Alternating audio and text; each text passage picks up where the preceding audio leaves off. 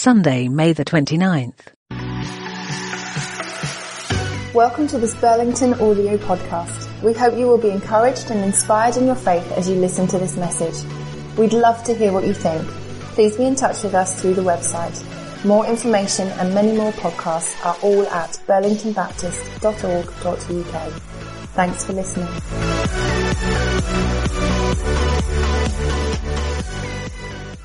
So we're in the book of Hebrews. And um, just to put today into context, you might wonder why we've suddenly gone from Hebrews chapter, which chapter were we in last week?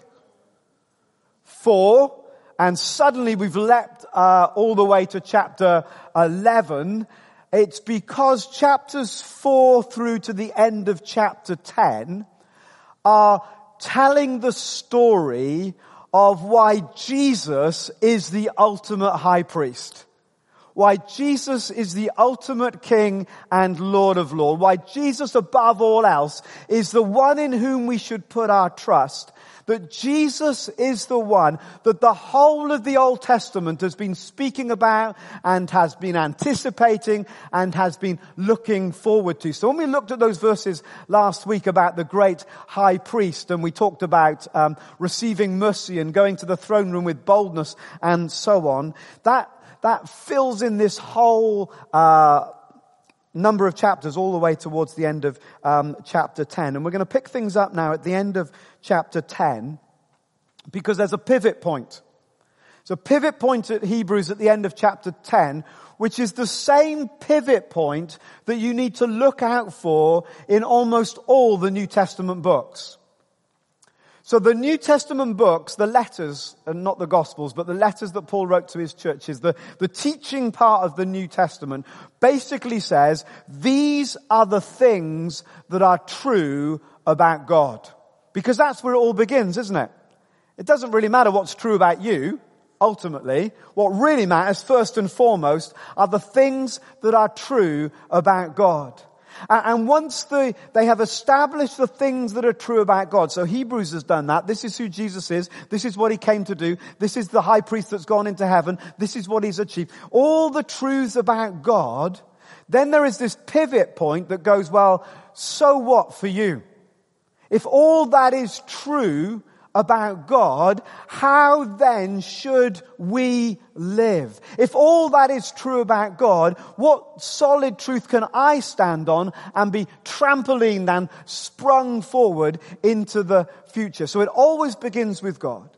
And if you're trying to pack, unpack anything in your world, just remember that it always begins with God. So take your eyes off what you're trying to unpack and get your eyes back on to uh, Jesus. So there's this pivot point that comes at the end of chapter 10. If all that is true, then how should we live? Which isn't a bad question. Everyone's asking that question. How, how should we live? So, so what the heck should we do? How do we respond? And there it is in verse 38 of Hebrews chapter 10. Those who are right with me, those who get it, those who've heard it, those who've understood it, those who know this truth about who Jesus is, those who are right with me, what will they do?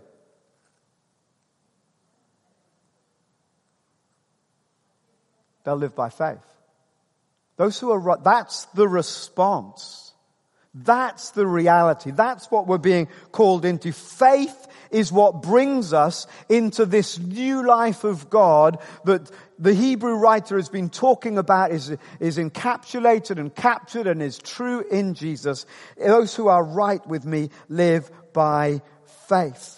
And uh, you can, you, there's just those uh, uh, verses there that you can read around it if you've got it open in front of you. you. Verse 36, because of who Jesus is, you need to persevere so that when you've done the will of God, you will receive what he has promised. Verse 37, in just a little while, he who is coming will come and will not delay.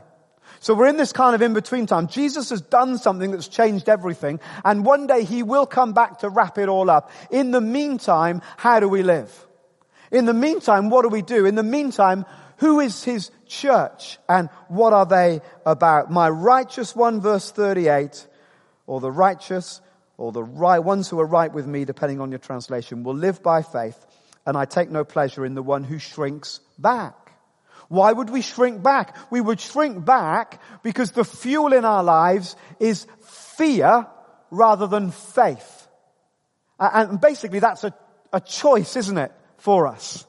Whether the fuel of our life is fear, which is our natural human state, or whether the fuel of our life becomes faith, joy, peace, and hope, and so on in the Holy Spirit. So faith is what aligns us to the one who is coming. Faith is what takes hold of what Jesus has already done and chooses to live in the light of it. And faith is what enables us not to shrink back in fear. Faith suddenly seems really important, don't you think? It's at the heart of it all. And we know that in the way that we say it's the Christian faith.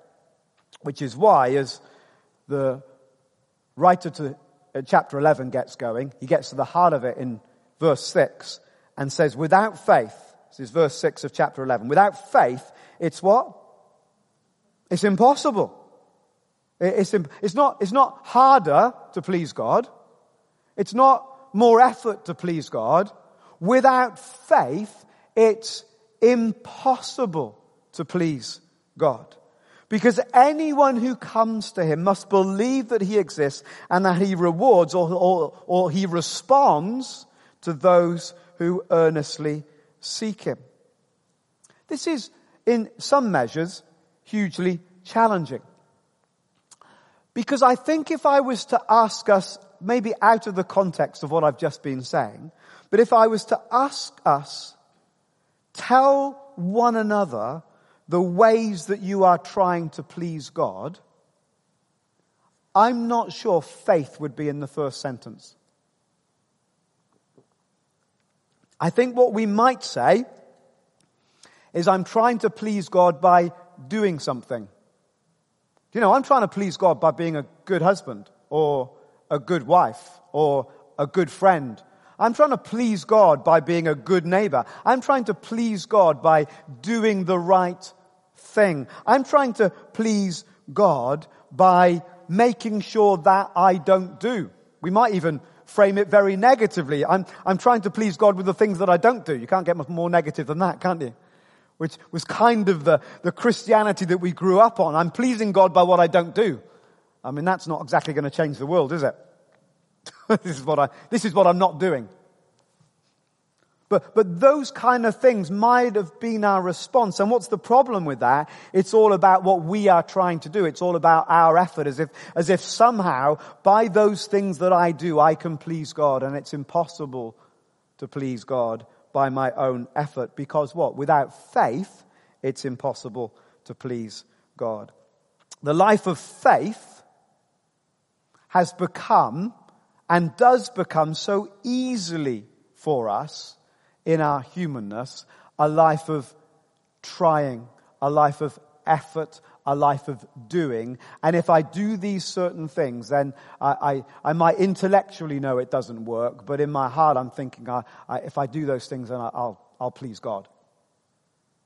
And, and here the writer to the Hebrews turns it all on its head. We've got this great high priest who died, who was sacrificed for everything in our lives all the effort, all the striving, all the working at it, because our effort, our striving, our working at it always misses the target.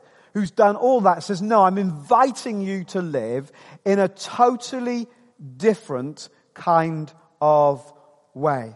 So, what do we mean by faith? That's how chapter 11 starts. Now, faith is confidence in what we hope for and assurance about what we do not see. Faith is being confident. Faith is being assured. That's the English rendition of the original verses that some of our Bibles translate it in that kind of a way. Our English word faith in this definition in verse 1 begins to suggest that it's about my confidence and my assurance. Faith is me choosing to be confident. Faith is me trying to drum up that sense of being uh, assured. What's the problem with that definition? In the light of all that we've just said. The problem with that definition as it stands by itself is that faith suddenly now becomes about my effort. If I convince myself today that I have faith, then I'll somehow be a better Christian than the person who hasn't yet convinced themselves about faith.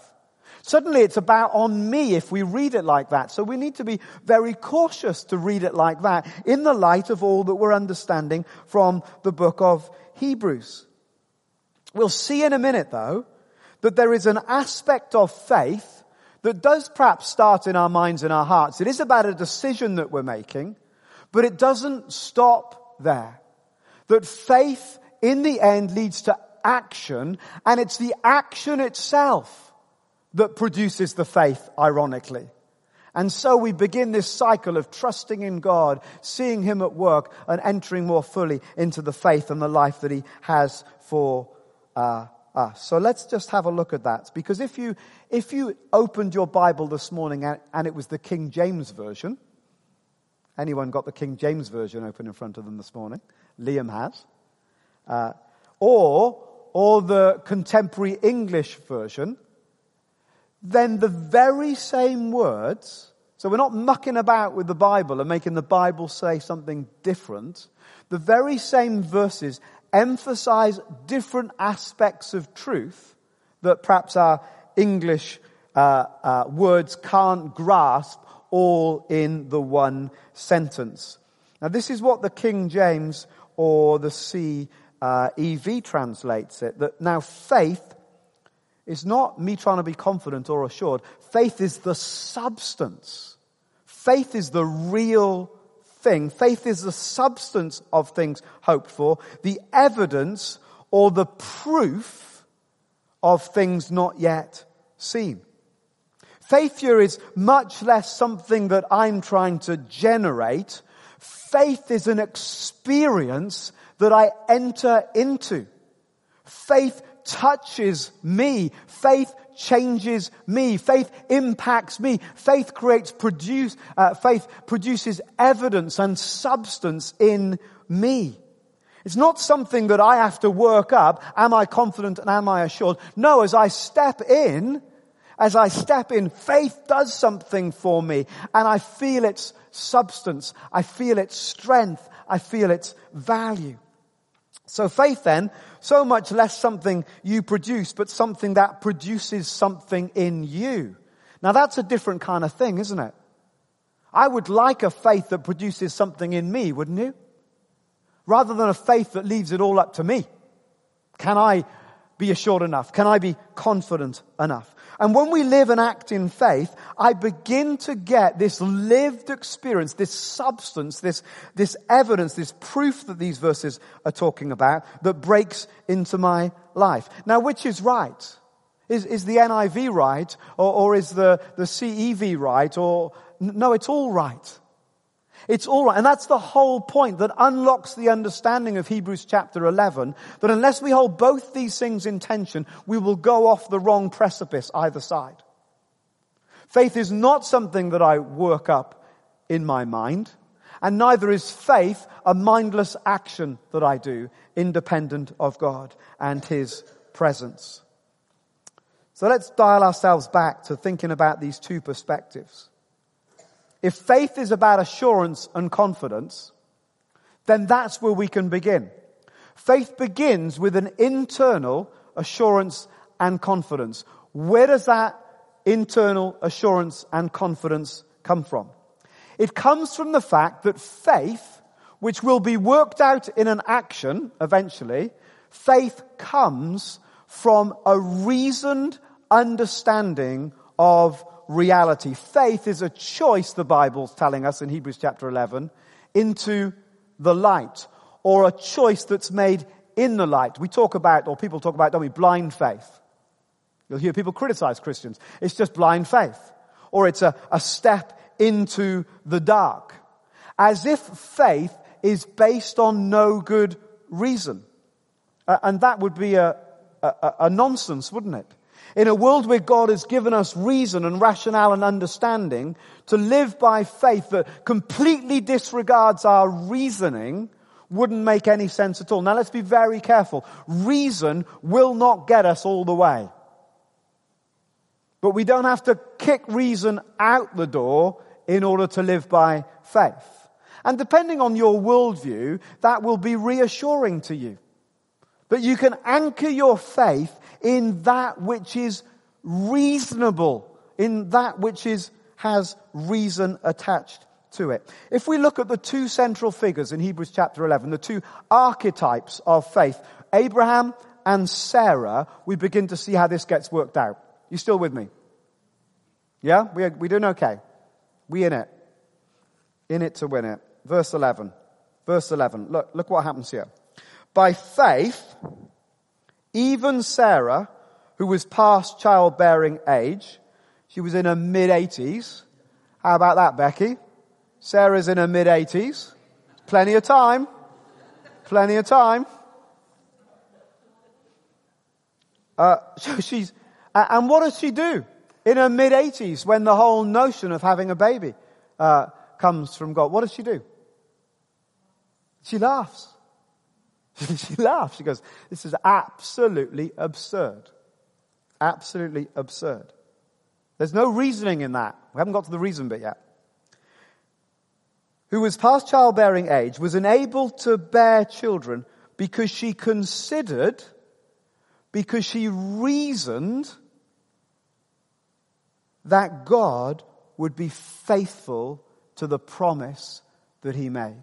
That's not complete faith but it's the beginnings of faith to say this is reasonable. And why was she able to say that it's reasonable? So first of all, she laughed. She did what we always do, our natural, I have no faith, this is ridiculous, I'm tuning out of this.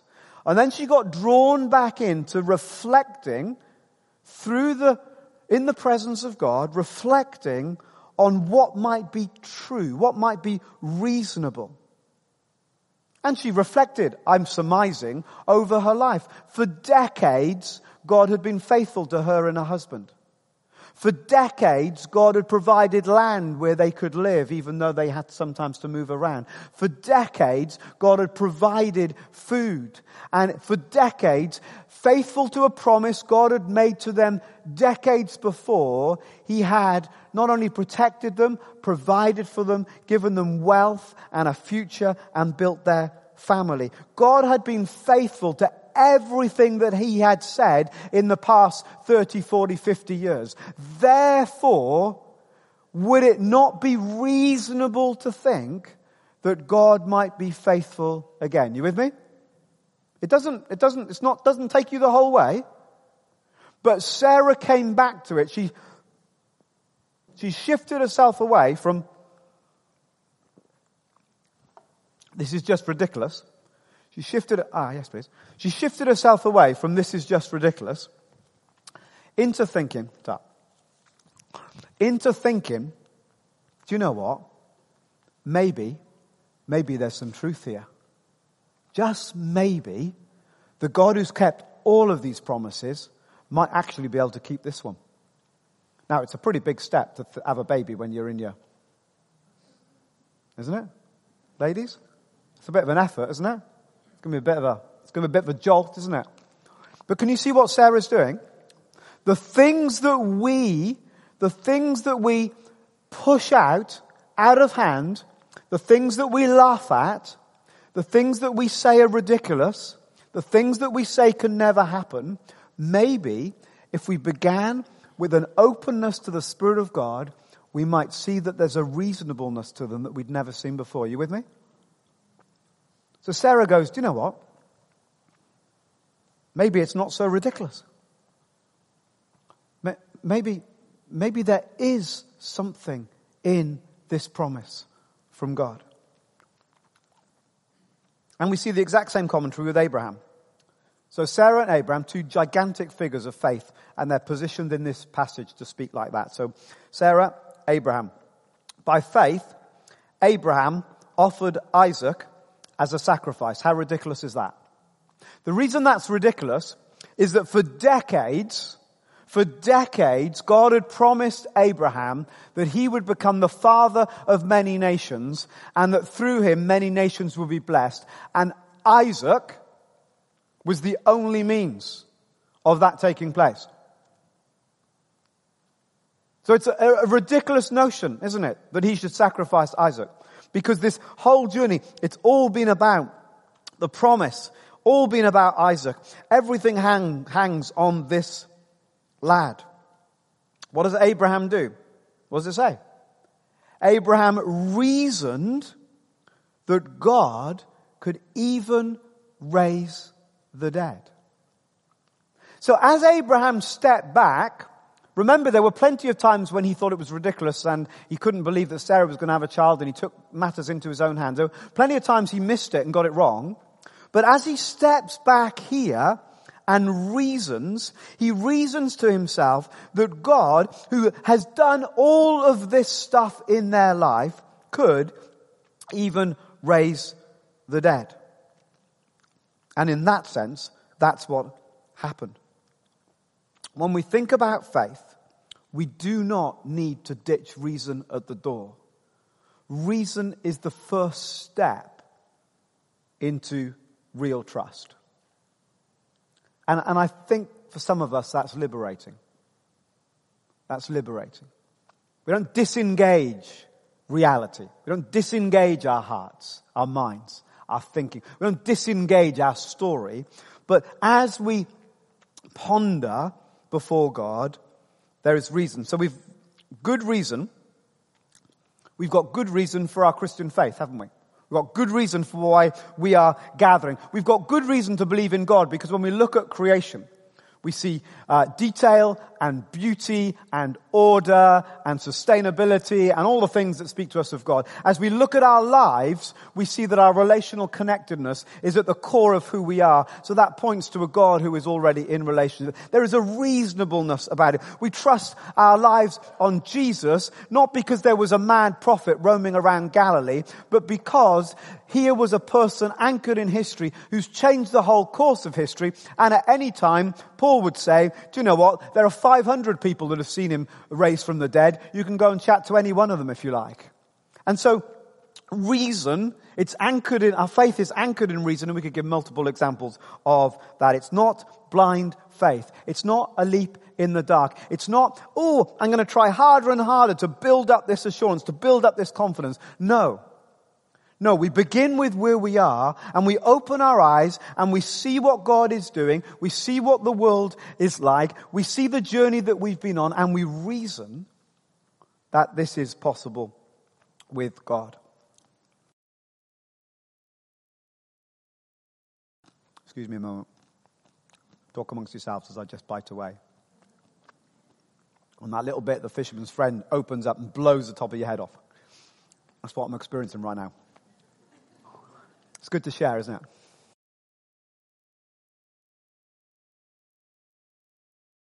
But let's put it in its right place. Reason doesn't get you all the way. You with me?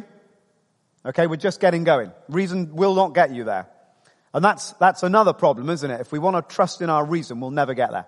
Okay? But reason is a reasonable place to start. You see what I did there? Then and all these examples show it, then what begins with reason needs, needs to step into action if faith is going to be realized. Remember that King James version. As we, as we, as we, faith is the substance, it's the experience, it's the proof, it's the reality as I, as I, as I experience it. And I only experience it as I step into it. So there's a choice in the light based on reason. But think about Abraham Again in verse 8, if you've still got it uh, open in front of you, it's not just a choice into life, it's an action into life. By faith, Abraham, when called to go to a place he would later receive as, in, as his inheritance, what did he do? He went. He said, I'm going. He said, I'm all, I'm all in. I'm going to obey and went even though he did not know where he was going. So he could not reason it all out. And that's what we're often looking for, isn't it? It begins with reason for sure, but then I want to reason it all out before I even get going. Who's with me? I want to understand all about it before I step off. No, reason encourages us to take the first step. It's only as we begin to take the step and the second and the third step that the substance of faith becomes real in our hearts. He acted, he obeyed, he responded in obedience to the call. Faith is action, not just a thought in our heads.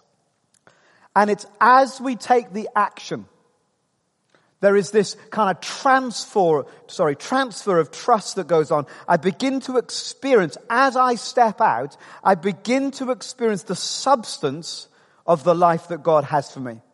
As I step out, I experience this life. And what does this life do? This life gives me the substance, the proof of it, which in turn increases my faith.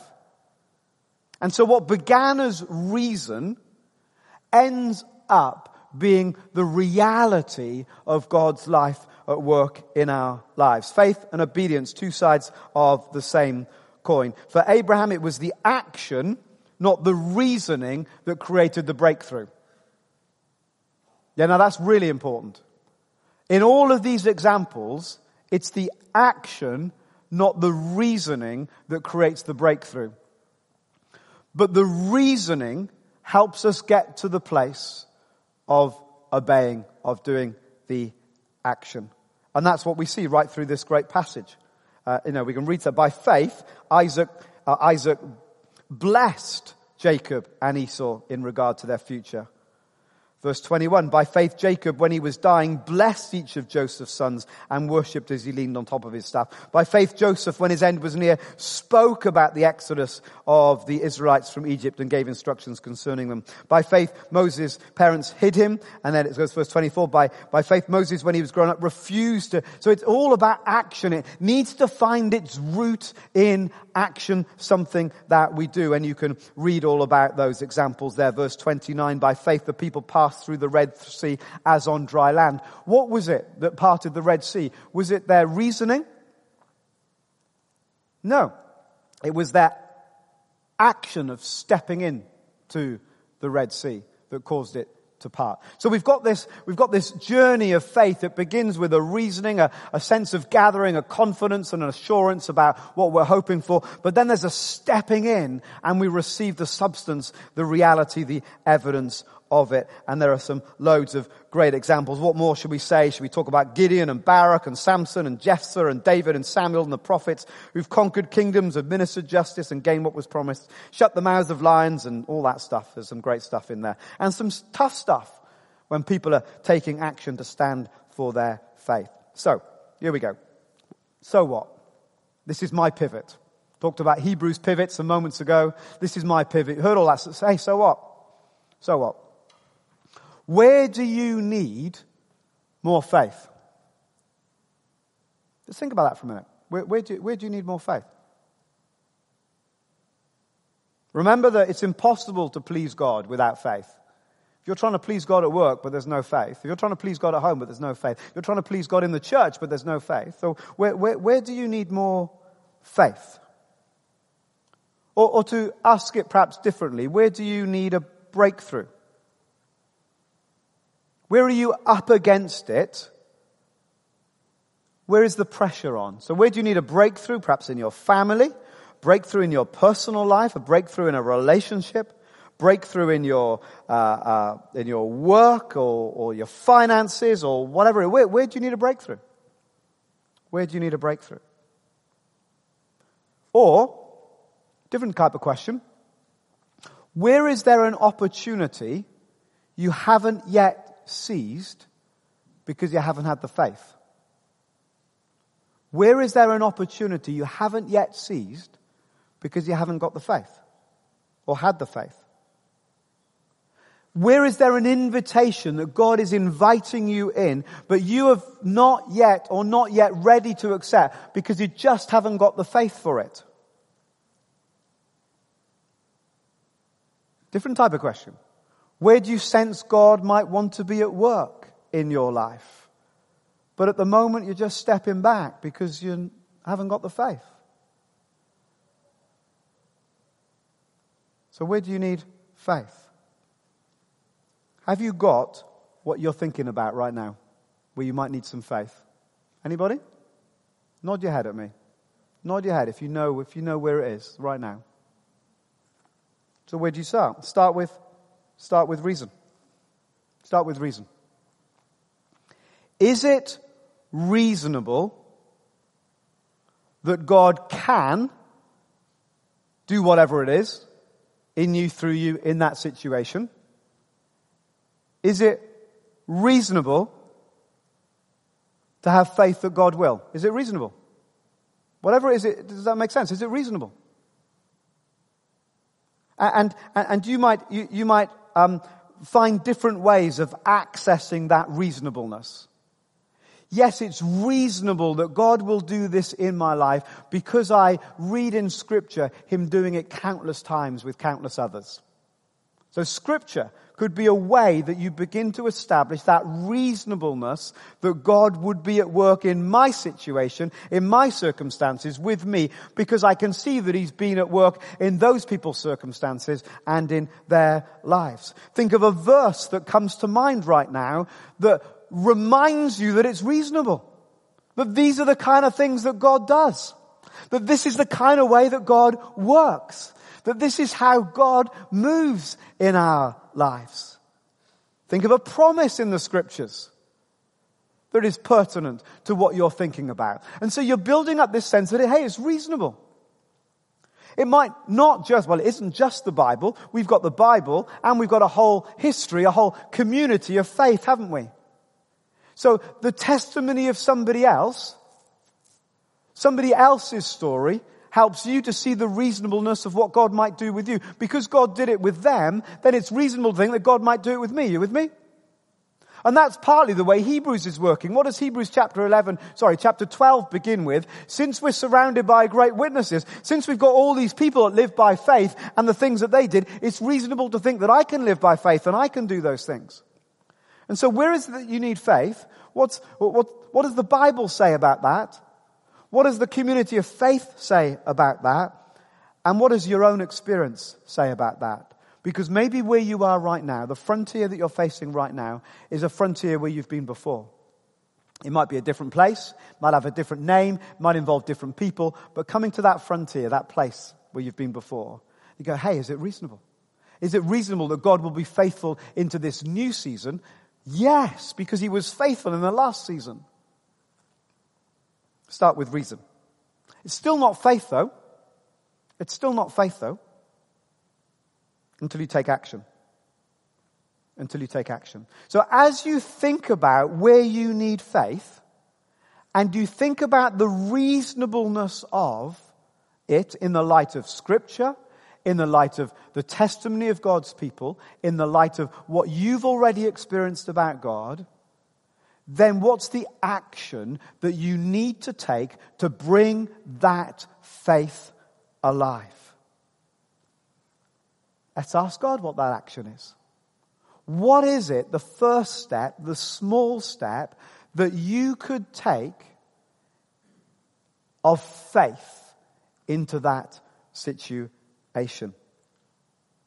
So if you're, for example, that you're um, sensing God's call into a new season, or, or, there's this opportunity that you can see ahead of you, is it reasonable that God might be calling me into it? Absolutely, God calls people in time and space to fulfill His purpose. That's reasonable. Okay, so Lord, what first step should I take? What first step of faith should I take to step into that for which God is calling me? If, if where you need more faith, or, or you are identifying that uh, in that question about where do you need more faith, I, I, I, need, I need God to heal me in some way, is it reasonable that God would heal you? Why is it reasonable? Sorry? Perfect. It's reasonable because he's done it before. It's reasonable because it's all over the Bible. It's reasonable because the Bible teaches that we'll lay hands on the sick and they'll get well. It's reasonable because through the history of the church, God has healed people. So it's reasonable. That in itself is not faith. Faith gets worked out when I go, yes, I'm taking that which is reasonable and I'm listening to what God is saying and I'm going to act on it now in the name of Jesus and I'm going to pray for someone to be healed. Can you see how these two things need to work together? And it's not one and it's not the other, but there is this um, synergy between uh, the two. If I'm thinking about whether God can break a particular uh, or change a particular situation, is it reasonable? Is it reasonable for me to have faith that God will change that situation? Yes, because God has changed countless situations in scripture, in, in our experience as a church. So when we're thinking, for example, about the community hub that we talked about a few weeks ago, and we're going, is it, do we have faith for that? Do we have faith for what God wants to do? When you think about all that money and all that effort, do we have faith for it? Well, is it reasonable? Yes, because look where we are, people. Look at this building. Look at that building. Is it reasonable that, that, that God could do that? Absolutely reasonable because God's done all this. You with me? It's part of our story, part of our testimony. It's why it's important for us to share, to talk, to build faith with one another. Therefore, it's reasonable. That doesn't get it built. Then we take action. We put faith into practice because we know that it's the kind of thing that God does. So let's just pause for a moment and let's just center, center it in on ourselves. Where, where, do you need more faith? So whatever that was, where you were thinking about when I said that about five minutes ago, where, where do you need more faith? What, what is that? Where, where's that place? So is it, is it reasonable? Uh, allow, allow the Spirit of God, just in these moments, to bring to mind scripture that like Abraham and Sarah, you might reason, is, is this, is this even possible? Is this, is this even? Yes! Look at what God did in those lives, in that day, in this situation. And allow faith to begin to rise. That assurance and that confidence is not based on you drumming it up. It's based on the truth of who God is. It's not about how much faith you've got, but who your faith is in. And so think about that with me for a moment. Think about, think about the, the testimony of the Bible for what you need faith for. Think about the testimony of others. Think about perhaps someone you know who's been through something similar. The names, dates, circumstances might be different, but the root thing's the same. God, gosh, God did it for them. Think about your own experience where God has been faithful. And allow faith to begin to rise. So instead of it being ridiculous, instead of it being a place where you laugh at it like Sarah did, you go, do you know what? This could really be true. Do, do you know what? This could really actually happen. God could actually do this. And now ask Him for what that first step is to put faith into practice, to create faith by the step that we take. What is that first step that you can take to say, God, God, I'm serious about this. God, I, am going to trust you for this. I'm, I'm going to, I'm going to step into faith for this because I can see it, who you are and what you're like and all that you, excuse me, and all that you're going to do. This is not about trying. Remember all that stuff we might have said, I'm tr- pleasing God by all the stuff that I'm trying. No, this is about, this is about hearing from God and just stepping in. And faith will give us the substance. Faith is the substance, the reality, the proof as the life of God gets released within us. So let's be quiet for a moment.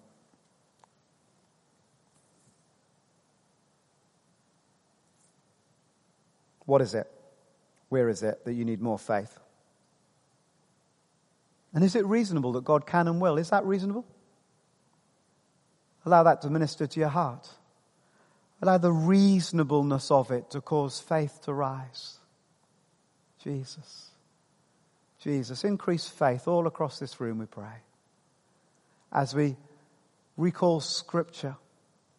As Abraham and Sarah recall decades of you looking after them would you look after them again? Yes. Because you were faithful to them. Think about a verse that's been so important to you over the years the promise Allow that to cause faith to rise. Is it reasonable that God will do that now? Yes, because look at what He promised. Is it reasonable that God will do this now? Yes, because God did it for me last week, last year, last decade. Is it reasonable? Yes, because I have people in my community. I have friends. I have, I've read a book of Christian. I see that that's how you work in the world. And so begin to believe now for you, for your moment, for your situation, for this time. And ask, what's that? What's the step? What's the step?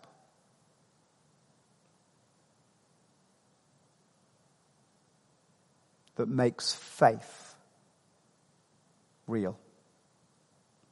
What's the step that in the end creates the faith that is pleasing to God?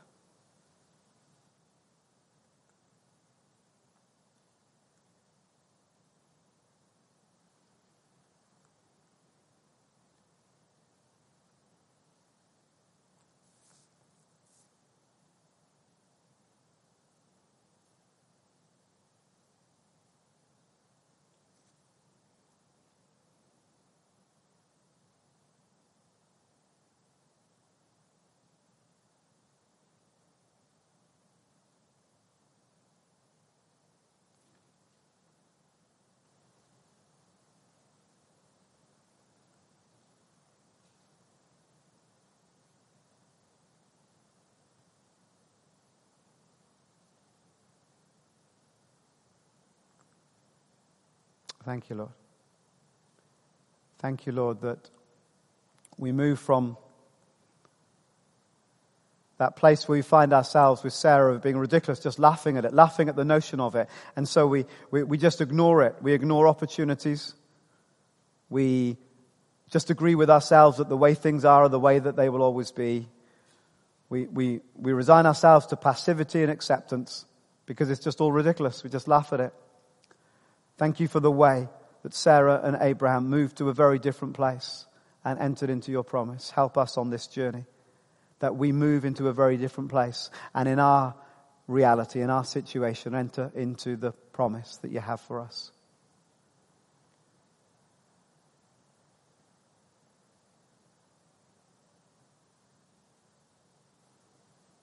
Why don't you just for um, a, a moment just, just turn to, to, to a couple of people around you. Just, just, just pray for one another. If you've got something that you can easily share, that's a great thing to share. So that's, uh, say, I'm, I'm owning this, I'm stepping in, and just, just be praying for that. But just pray for one another. Just do, do that now. Just pray for one another. Without faith, it's impossible to please God. This is something that we need to grasp, that we need to hold on to, that we need to grab hold of. Just pray for one another. You can share what it is that you're stepping into, that's absolutely brilliant. But just, just pray for one another. Uh, just a, a, a, couple of a couple of things as we're thinking about um, that reasonableness, that testimony, testimony of God's word, testimony of of people, and so on. Um, just a, a, couple of a couple of things. One one was a uh, a song that. Um, was being shared with the prophecy group praying before the service. And you're always welcome to join them to listen, by the way, before uh, church starts. Based on um, Psalm 121, and uh, I'll just read it to you. It just feels in, important for um, uh, for establishing what we build our faith on. A mighty fortress for every weakness. Receive these words. These might be for you. Yeah. So it's easy to kind of tune out, wondering what's going to happen next. What's going to happen next? I'm going to pray for a minute. We're going to sing a song. We're going to have some coffee. Okay. So that's what's going to happen next. Don't need to worry about what's going to happen next. Okay. We know what's going to happen next. Okay. That's how it's going to, you know. Um, so that, that's where we're at. Okay. Uh, a mighty fortress for every weakness. That's how God works. That's reasonableness right there. I'm not helpless. You've never failed me once. I have a savior for every failure. I'm not hopeless. You've never failed me. Come on. A mighty fortress for every weakness. I'm not helpless. You've never failed me once. I lift up my eyes to the hills. From where does my help come from? My help comes from the Lord, the maker of heaven and earth, who neither slumbers or sleeps, who will not let your foot slip. So I lift my eyes to the heavens. You are greater still. My strength comes from the Lord, the maker of it all. My strength comes from the Lord, a mighty fortress.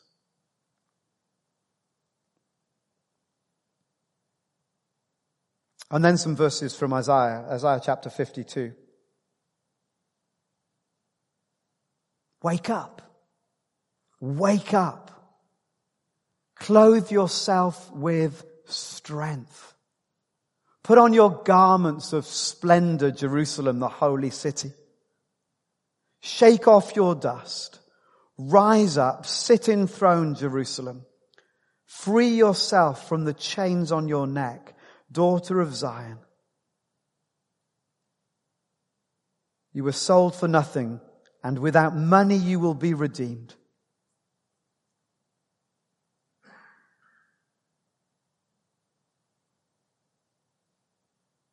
Therefore, my people will know my name. Therefore, in that day, as we put faith into action, therefore, in that day, they will know that it is I who foretold it, who was at work. So rise up. This is God's call on our lives. Rise up, wake up.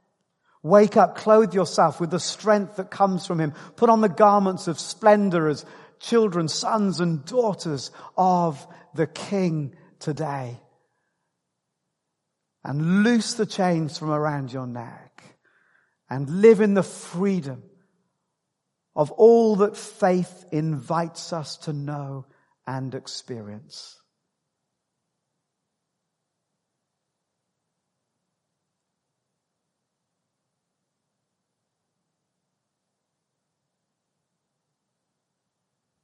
So we receive it, Lord. We receive these words into our lives. We receive these truths into our lives, that that sense of reasonableness would increase, that we would have more courage and more confidence to step into faith as a result. In Jesus' name we pray. Jesus' name we pray. Breathe you in, Lord. Breathe you in. Receive your life.